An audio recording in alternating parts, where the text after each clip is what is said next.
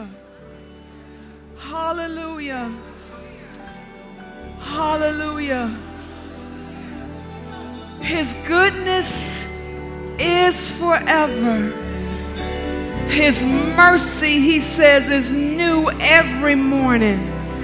And surely his favor is our delight. He is great and greatly to be praised. He is wonderful in every way. He is the delight of our souls. He is our rising, shining star. He is the darling of heaven. He is our gift in and through us. Hallelujah. Hallelujah. Holy Spirit, have your way. Have your way. Have your way. Praise God. God is good. Amen. All right. Prayers have been said, the table has been set. Praise and worship has ushered in his presence. Our frontline soldiers were on duty and did a great job. Praise God.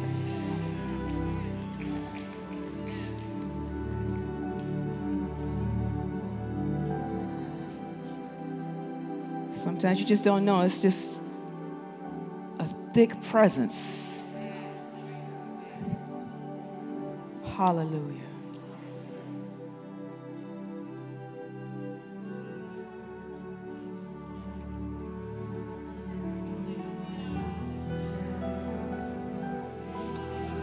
Hallelujah.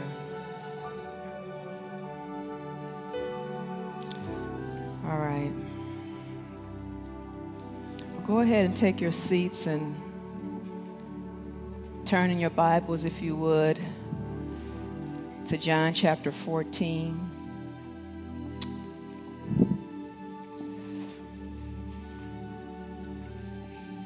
Just be ready to hold service, okay? Praise God. But I'll let you know. We're talking about the seven indispensable relationships that we cannot do without.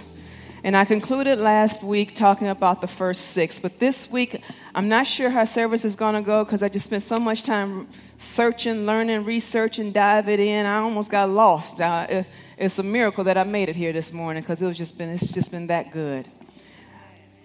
But we're just going to talk about this last friend, the BFF for real, the ride or die, the always on time, the never leave you or forsake you, the one who's always with us, the one who dwells in the temple called our bodies, our, our faithful friend, the Holy Spirit. That's the last indispensable relationship that literally you cannot live without.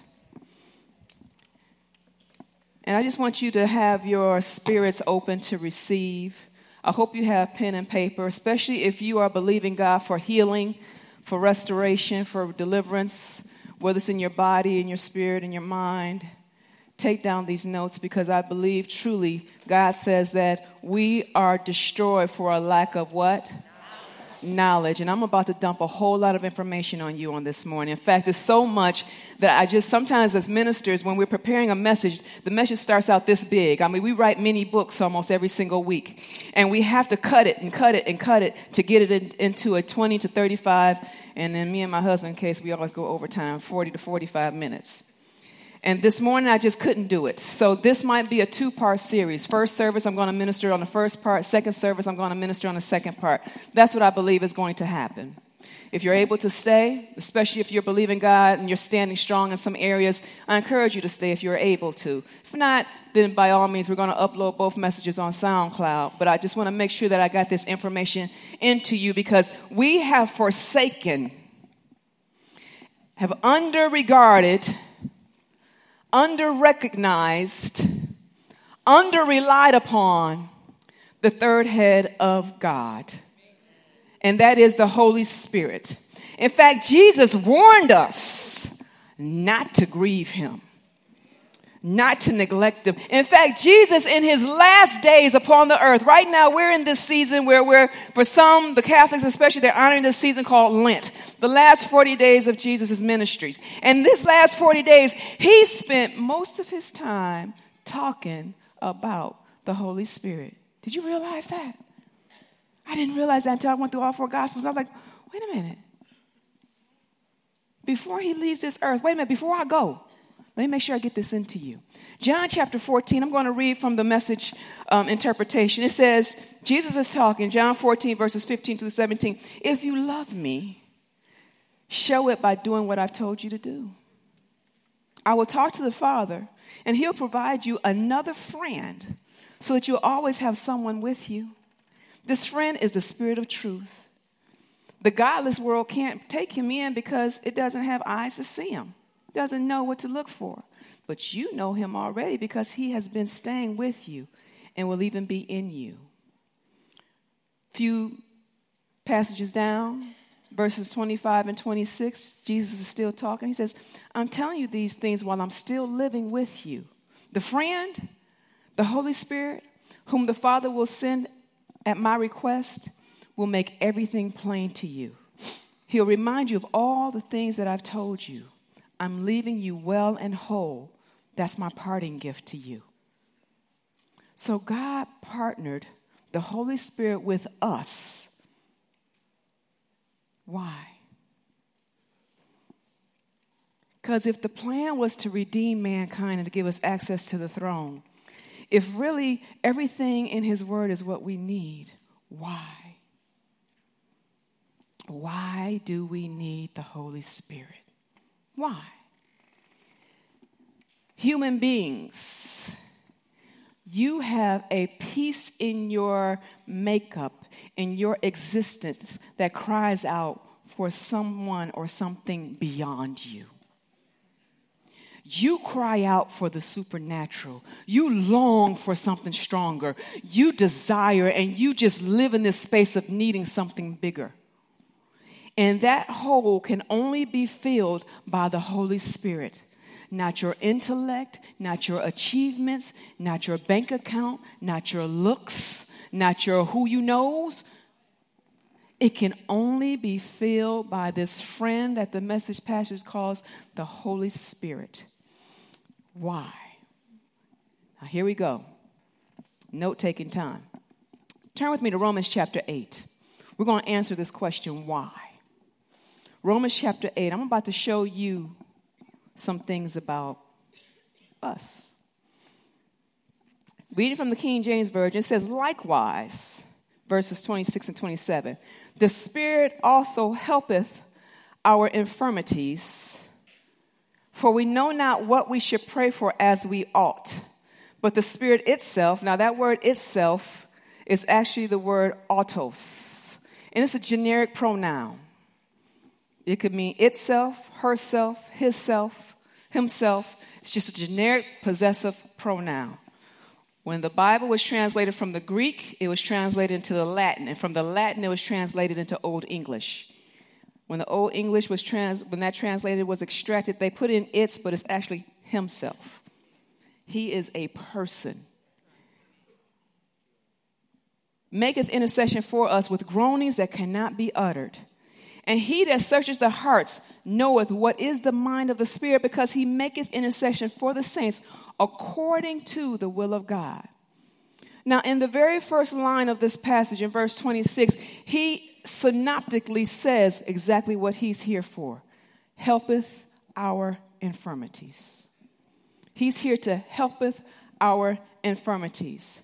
Okay, so let's break that down a little bit. We're destroyed for a lack of knowledge. That word infirmity, infirmities is actually the Greek word asthenios.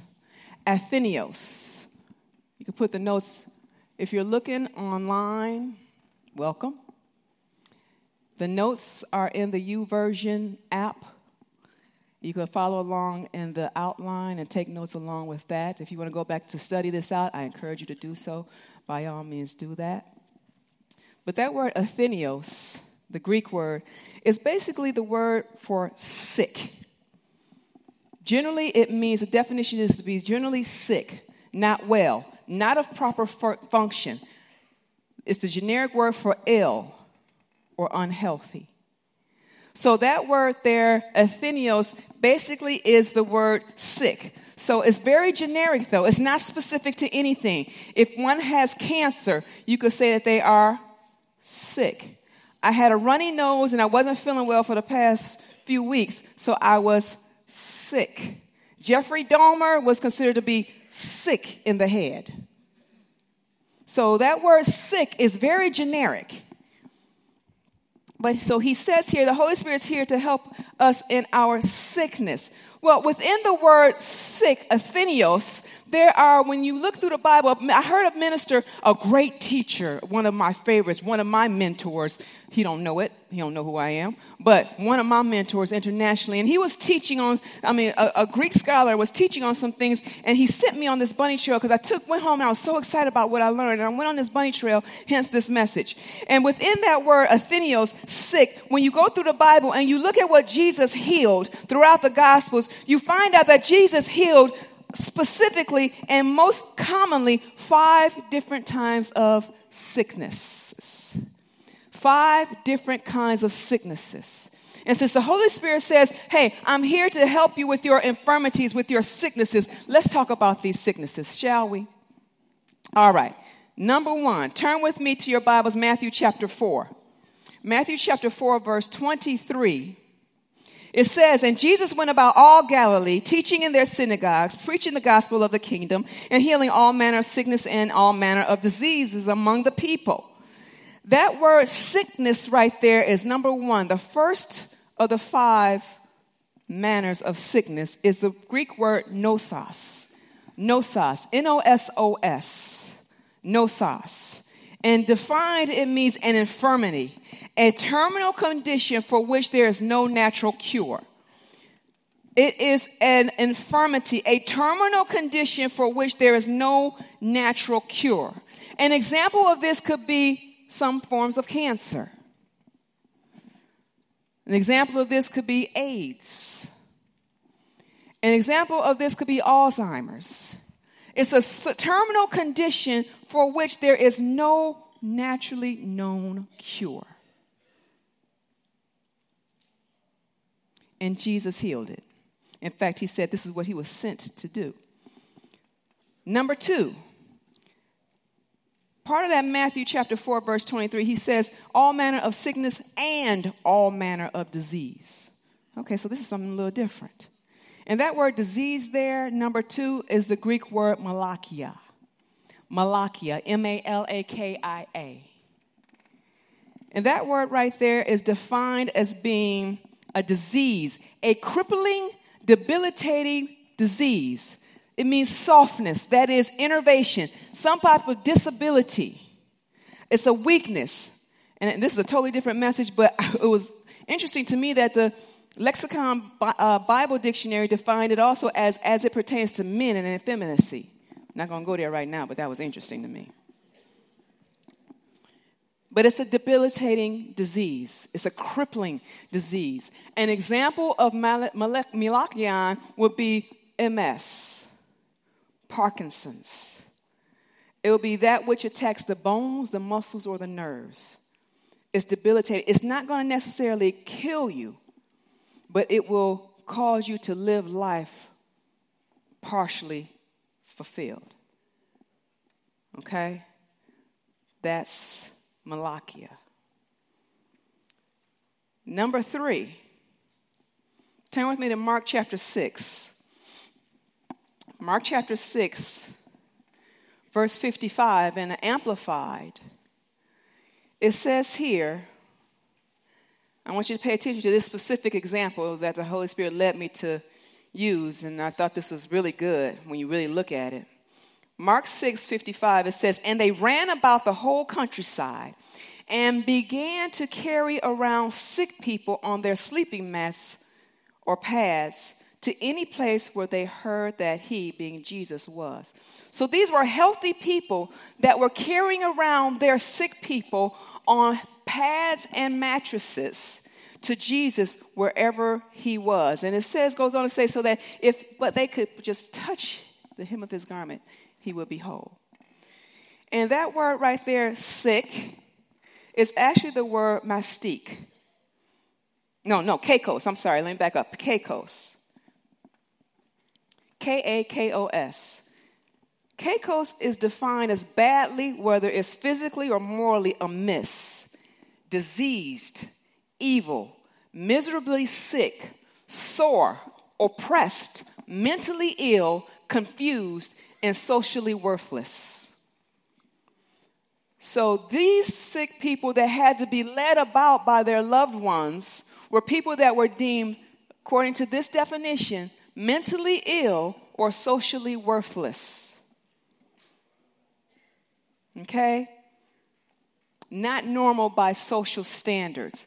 And they drug him to Jesus, and Jesus healed them. Okay? Number four, turn with me to Mark chapter 5, one chapter over, verse 29. Talking about the woman with the issue of blood. And straightway the fountain of her blood was dried up, and she felt in her body that she was healed of that plague. That word plague there, and we're going to talk about this one a little bit because this is the most common. That word plague there is the Greek word mastique. It comes from the root word masalmai. M A S T I X, the root word masalmai.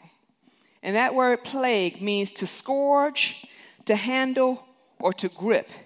It's thought that root word is through the idea of contact or a whip. Now, let's talk about this a little bit because this is very, very common. And socially, we have been conditioned to accept it. But this word mastique comes from talking about having been whipped. Remember Jesus when he was beat, beaten with a cat o' nine tails? It was a, a whip with a hard handle, and it had these long leather strips at the end of it. And at the end of those leather strips was tied glass, bones, anything sharp, hooks, pieces of metal. And they would take it and they would beat the back of the uh, back of Jesus. They would beat the back of the prisoner. And when they beat the back of the prisoner, they would the Romans did it 30 uh, 40 times, the Jews did it 39 just so they could feel good about themselves. And they would beat him this is if there was this was their sentence, because Jesus took the beating, the scourging, and the crucifixion. Okay? He took it all in our place. But if you were a prisoner back in those times, they were taking, you got this here, this was the, the, the sentencing before, uh, just short of the death penalty. And what they would do is they would take the prisoner, put, strap him to the post, and they would beat him 39 if you were Jewish, 40 if you were Roman and they would take him and beat him just to the brink of death. They'll pick him up, take him back to his cell, nurse him back to health. And just when his sores and cuts and beating scars are being healed, they take him right back out to that beating post, put him right back and strap him in, and then they beat him again 39 or 40 times. Beat him again, beat him again, beat him again, taking him again just to the brink of death putting him back in his cell, once again, nursing his wounds together, helping his body heal up. And again, just at the brink of healing, they take him right back out to the beating post. And this is his sentence for however long he's in prison. It wasn't enough that he was locked up. But just when he started getting healed and strong again, they would take him right back to that beating post and start beating him and beating him and beating him. So, what this word mastique, the word plague here, is that thing that it doesn't kill you, but it comes back and it doesn't go away, and it's just there long enough to make your life miserable. Examples of this is allergies. Examples of this is asthma. Examples of this is eczema flare ups and psoriasis flare ups. That thing, this, an, example of this is those fibroids that when it's that time of the month, ladies, we are in excruciating pain. We don't, it, it's not there all the time. But it goes away and it comes back. It goes away and it comes back. And in some cases, so much so that it just makes our life miserable. It's tormentuous. This is the fourth kind of healing that Jesus ministered while he was here on earth, that he still, by his name and his blood, ministers even to today. Number five, the last one, Mark chapter 16. Mark chapter 16 and verse 18, it says, And they shall take up serpents, and if they drink any deadly thing, it shall not hurt them. They shall lay hands on the sick, and they shall recover. And we get excited about that because that's God. Jesus. Jesus is talking to us, and He says, We can lay hands on the sick, and they shall recover. And that word right there, sick, is a fifth Greek word that I'm going to define aristos. Aristos. A R R H O S T O S. Aristos. And what that word means basically is to be comatose, unconscious. Remember the girl that was laid half dead, the, the, the daughter? She was aristos. Right here, when he says, Believers shall, shall lay hands on the sick and they shall, aristos. And he's saying right here that the believer, this is how partnered the Holy Spirit will be with you. This is how connected He'll be with you. And if you let Him, if you allow Him, He will empower and use my name and use His access to the throne when He's making intercession to you to empower you in a moment where you can lay hands on the aristos, the comatose, the unconscious, and they'll recover. They'll come back to life. They'll be revived. And those are the five definitions that's encapsulated in that word asthenios. When Jesus, when God says, when the Holy Spirit says in Romans chapter 8, verse 26, that He's here to helpeth our infirmities. That word infirmity, sickness, encapsulates these five ailments that Jesus came specifically to heal. It's like a glove. There's one glove, but there's five fingers in that glove. And just as like I, when I stick my hand in that glove, that's all that, it, that, that those are the things that it covers. Those are the basis of what Jesus said, I'm here to heal. Okay? Now, what does this have to do with Holy Spirit and what he says? Oh, uh, okay. Well, we know in Romans chapter 8, 26 and 27, he's not specifically talking about this physical healing, but he's saying that, hey, this is what I'm here to help you spiritually. So basically, what he's saying, using that word asthenios, knowing that it capsulizes these five general aspects of healing, he says, hey, you can function in this earth and be a believer because this is written to the believers and be spiritually, you could be spiritually a terminal case. You can not have the answers. You can not know what to do. You can not, you can exist and not have direction. You could be a spiritual terminal case and exist and still be in me. He says that you can be a spiritual crippled. You get along, but barely. When things hit, it knocks you out. You're weak in yourself when it comes to spiritual matters because of your uncertainty. And Holy Spirit says, that's what I'm here to help. He says, spiritually, I'm here to help you if you're spiritually confused. You don't know what to do. You're not sure. Is that God, the devil, or me talking? I'm here to help you when you're spiritually confused. He says, spiritually, I'm here to help you when you're mastigos, mastique, when you are being beaten over and over, you're entertaining the same problem over and over again. You're dealing with the same issue over and over again. It does not go anywhere. It's almost sure to show up. Holy Spirit says, I'm here to help you and to take you through that repeat, repetition of issues. Holy Spirit says, I'm here to help you when you are aristos, when you are spiritually comatose. You don't know how to pray. You don't know what to say. You don't know when to acknowledge Him. You don't even know where you're going in the things of the Spirit. But I'm here to help you. He says, I'm here to help you when you're in these states of existence because that's where you're going to be at some point in time. You're going to deal with one, if not all of these issues spiritually. And as the time draws nigh, how much more?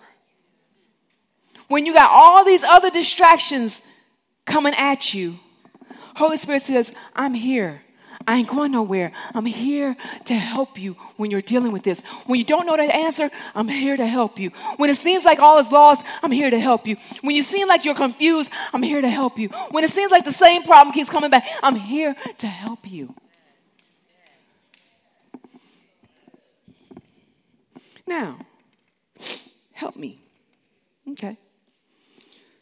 So, I want to talk about this because I believe this is going to help those that are de- that are dealing with spiritual matters and as well as I mean with physical matters as well as spiritual matters. Jesus in general, because you can't look up all this and park there. You got to see and investigate. Okay, Jesus, but how did you heal? How did you heal? What happened when you were healing people? I've seen supernatural healings and I've seen progressive healings for throughout the entire time that I've been involved in ministry. Shoot, throughout the entire time of my salvation. But Jesus, how did you heal? He ain't hiding it. So let's talk about two general ways, two of the most, well, not general, two of the most common and specific ways that Jesus healed. Just going to talk about two of them. And what I learned, which is so interesting, I started preaching to my husband last night, and he was like, uh huh, uh huh, while he was side eyeing the TV. That's my baby, though. But he was engaged. But there was a specific difference between when Jesus healed the asthenios, sick, versus when he recovered or delivered those that were oppressed of the devil. Two totally different things, but we're going to side, err on the side of healing right now, okay? How did Jesus heal those that were asthenios, sick? Number one, if you turn to Matthew chapter 8, and I'll read from the uh, Amplified. Matthew chapter 8, verse 7 says, And Jesus said to him, I will come and heal him. Now, the backdrop of this story is when the centurion came up to Jesus says, Listen, Jesus, I'm hearing about all this healing that you're doing, and I have a servant person that I love dearly, and he's at the house at the brink of death. Would you please heal him? And Jesus says, I will come and I will heal him. Then later on, well, no, let's just stay right there because I'm getting ahead of myself.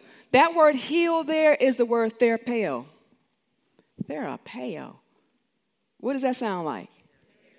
Therapy. So, in other words, Jesus was going to come and therapy him. Almost, I mean, the majority of the time when you see that word heal, healeth, healing, healed, it's the word therapeo. In other words, what happened was Jesus was sent forth power, but there was something necessary with the recipient by which he had to do something to cooperate with that power. Remember, he told the leper, stretch forth your hand and be healed. Remember, he told the lame man to stand up and take up your mat and walk. Oftentimes, when we pray for healing for other people, we have to remember we have to get them engaged. When I tell you you don't get something for nothing, you don't get something for nothing. You have to participate and cooperate with the Holy Spirit just to indicate, even if it starts out in the flesh and ends up in faith, that you receive the healing that He's ministering to you. And Jesus required this most of the time. He required that they did something to heal, to cooperate with the healing power that was going forth in that moment. But then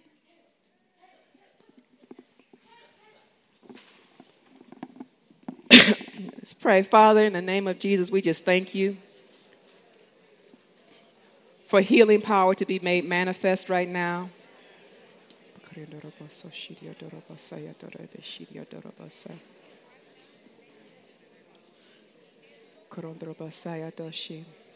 Holy Spirit, manifest yourself through the power of your word.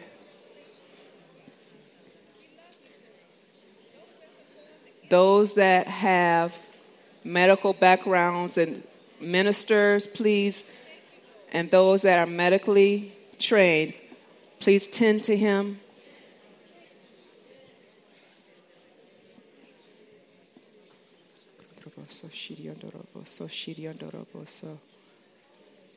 Okay, he's walking with them. Praise God.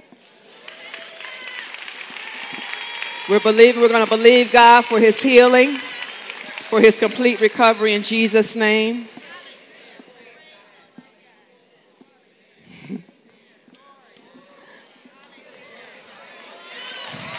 Hallelujah. When I tell you the enemy does not want you to get this information, and he will do whatever he needs to do to get you off. If you don't recognize that for what it is, you better. Caleb is healed, he's strong, he's recovered in the name of Jesus. I've known him since he was a boy and he is resilient. His wife knows the peace of God in Jesus' name. If you're viewing us or if you're looking at this by way of social media, just know that the devil tried to do something that he lost at. Nah, nah, nah, nah, nah.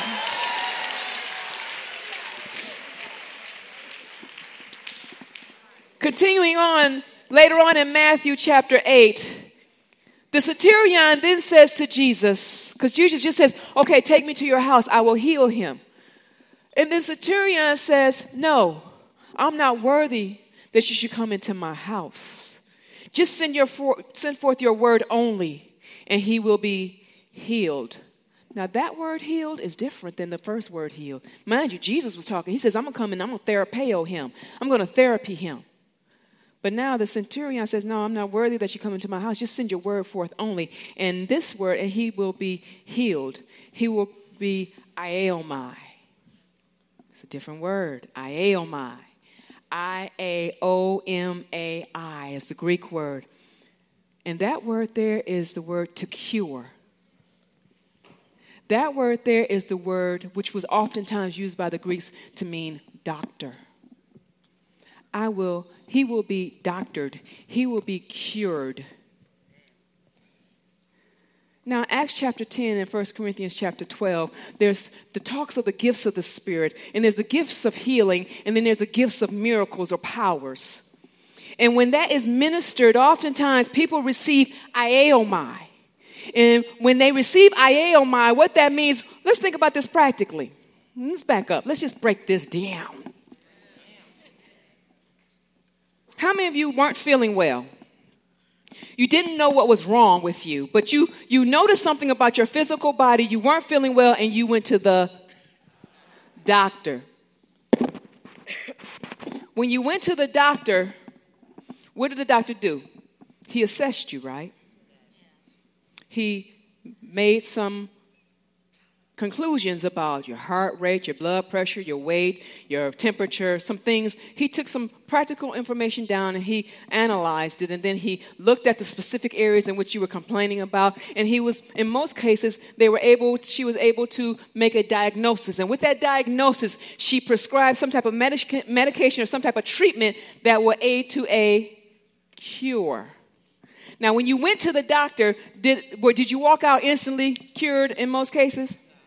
No, but they gave you and they empowered you with information and with some tactical necessities to produce a cure in you. This word iaomai, when Jesus iaomied people, I just made up a word, but when he iaomied people, it oftentimes didn't manifest instantly.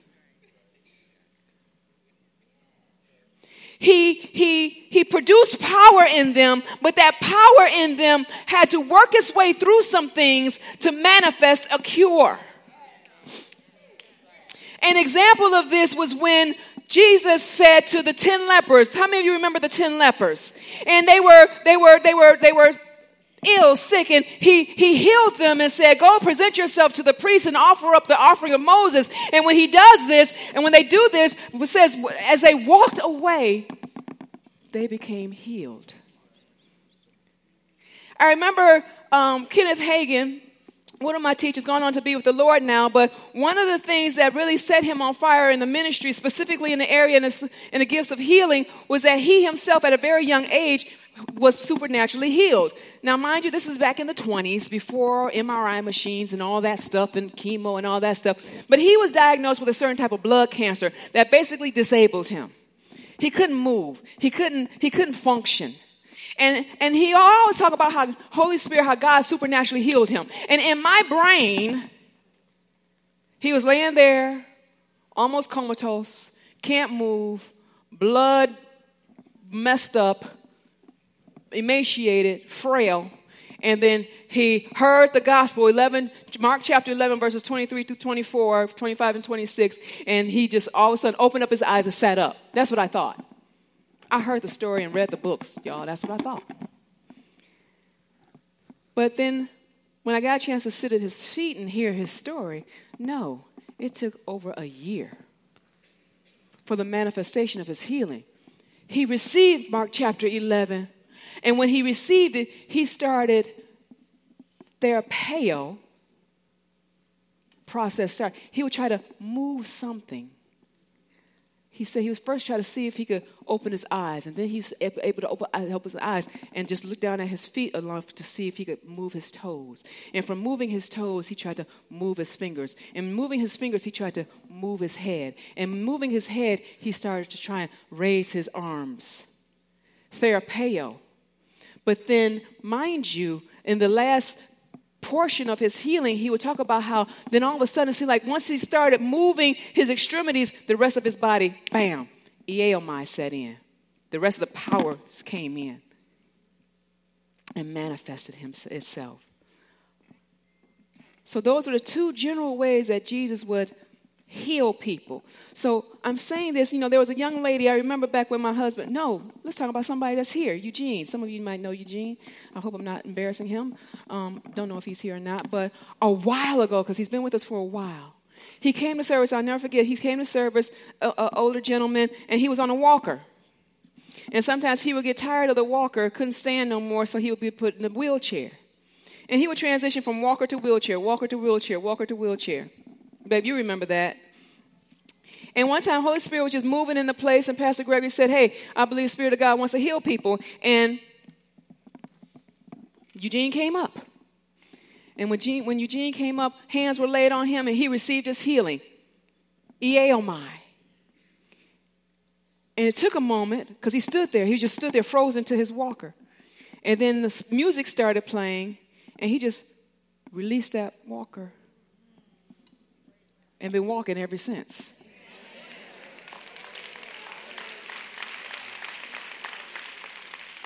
For those of you that believe in God for your healing,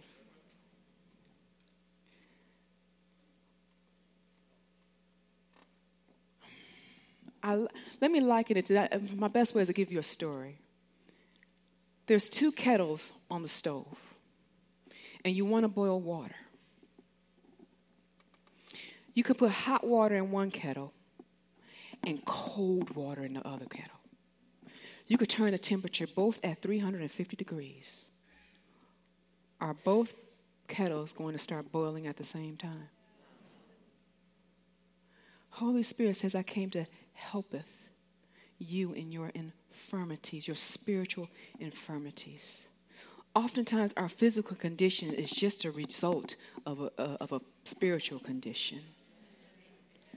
And if you haven't been in relationship with the Holy Spirit, acknowledging and realizing that you need His help, then you're going to be like that kettle that's filled with frozen water. The temperature is the same, the kettle is the same. It's the content that varies. What's consuming you?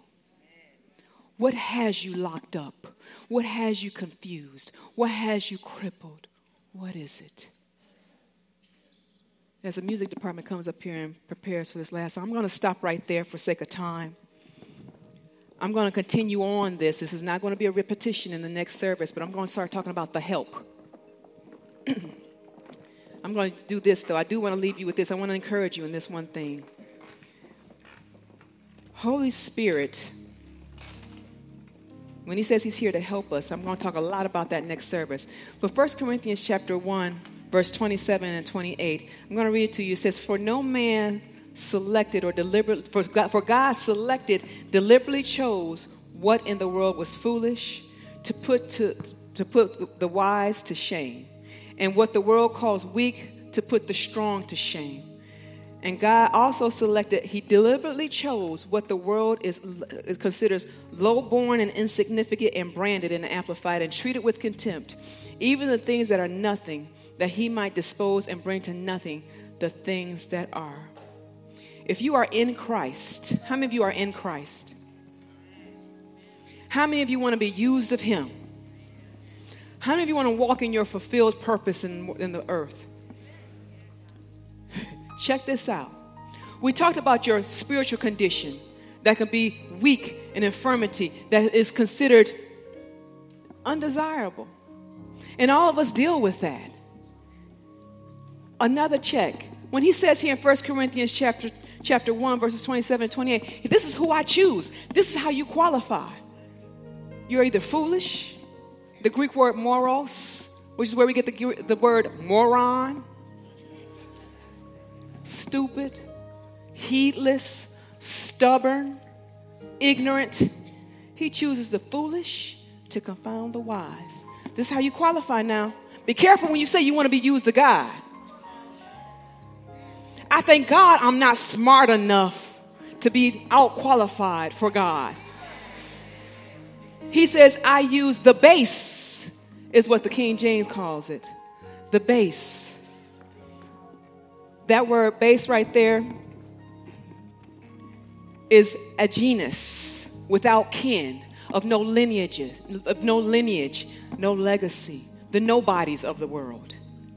He uses the base, the nobodies of the world,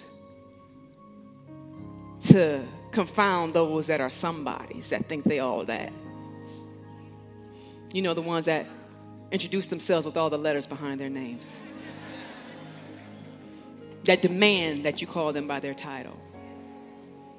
And then he says, I use the weak. Same word there for weak is asthenios. He said he uses the asthenios, the weak, the infirm, the soft, the ones that know they can't make it on their own. That's who he uses to do great and mighty exploits in the world personal story. When I first got into ministry, I went to school. I mean, I thought I was called. But reality is, I went to Rhema because I just really loved God and I knew that I wanted to know as much as I could possibly know about Him. And I couldn't wait no 10 years to find out. So I wanted an immediate download about God. And I thought I knew something when I graduated from ministry school. Oh, yes, I understand the hypostatic union. I could tell you about the ecclesia, that, the doxology of Christ. I could tell you about all those things the gifts of the Spirit and all nine of them and their function in the earth. I can tell you about that. Then I got in the trenches, started experiencing people, and all of a sudden I was intimidated. I was like, God, I don't know enough to heal? How do I know if you're going to show up when I lay hands on them? I don't know if I know how to pray. Then I'm hearing these preachers and they're quoting all these scriptures and they're telling you where to find it in the Bible. I barely knew all the books of the New Testament. They're referring to all these big words and all these things, and I was intimidated. And, and then I'm thinking, I didn't, I, was, I didn't come from no lineage of churches. In fact, I never stepped foot in a church until I was grown. I don't know anything about spiritual matters. In fact, I got my own set of mess. This is what I want you to get.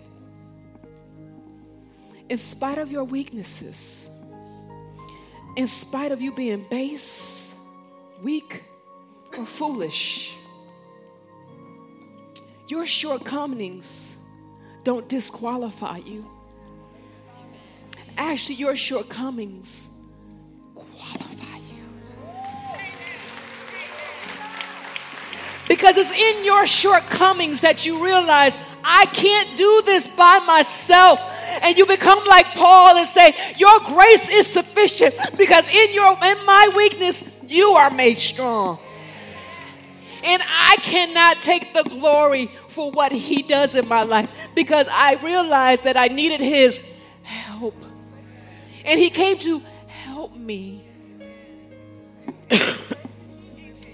so that I can grow more dependent on him.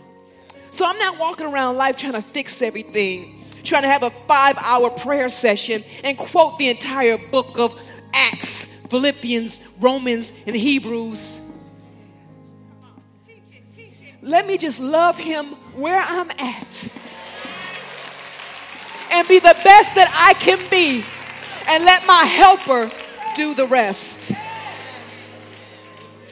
So, wherever you are, whatever help you need while they're ministering this song, and I want you to listen to it, close your eyes and meditate on it for a short period of time two to three minutes. Minister this song. Let it, let it minister to your soul. Receive whatever it is you need while you rejoice in your help that's always present with you.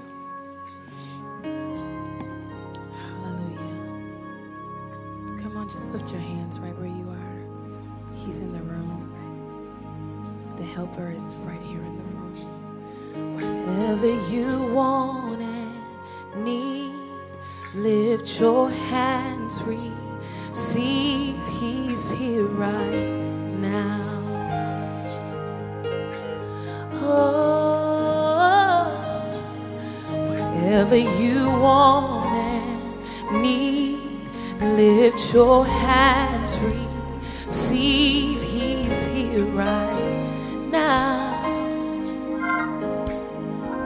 Hallelujah. Come on, sing it with me. Whatever, whatever you want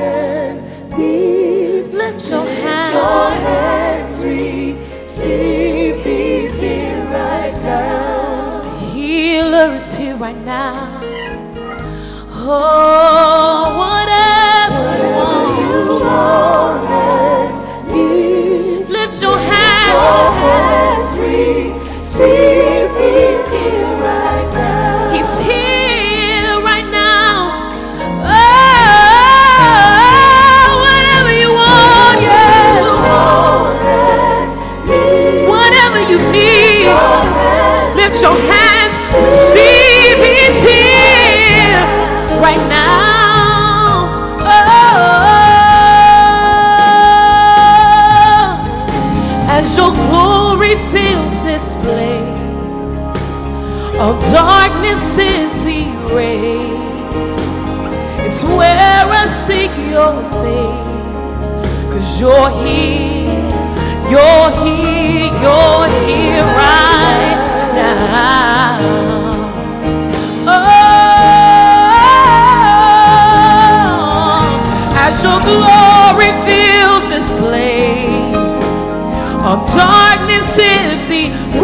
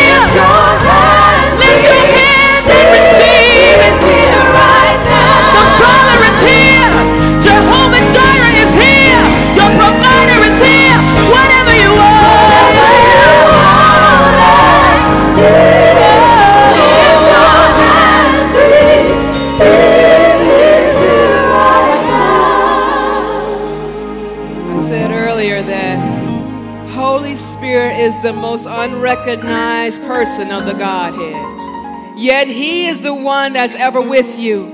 He is the gift that the ho- that Jesus said will He would leave with you. He says, "I'm not leaving you by yourself. You're never alone. I'm leaving my ace boon kum, my number one God, the one who knows me.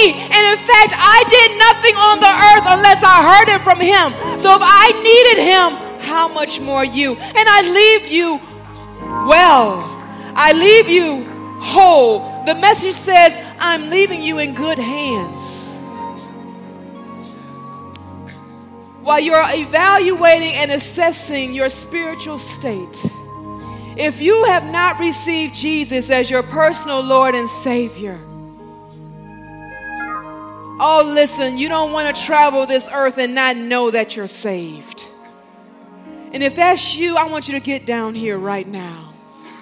The song says, Whatever you want and whatever you need, He's here right now. We cannot live in the world where there is an experience without a conversion. We can't live in a world where we expect mercy without repentance. We can't live in a world where we can expect the blessings. He said, If you love me, you'll do what I told you. Without obedience. Check this. We can't live in a world where we're weak but yet we refuse the help of the helper. If you've not received Jesus as your personal Lord and Savior, won't you come down here so I can pray with you? If you have received Jesus as your personal Lord and Savior, but you know, you know that there are some things that you dare not repeat because the enemy has kept you locked in this cage of shame and guilt, and you want to be free.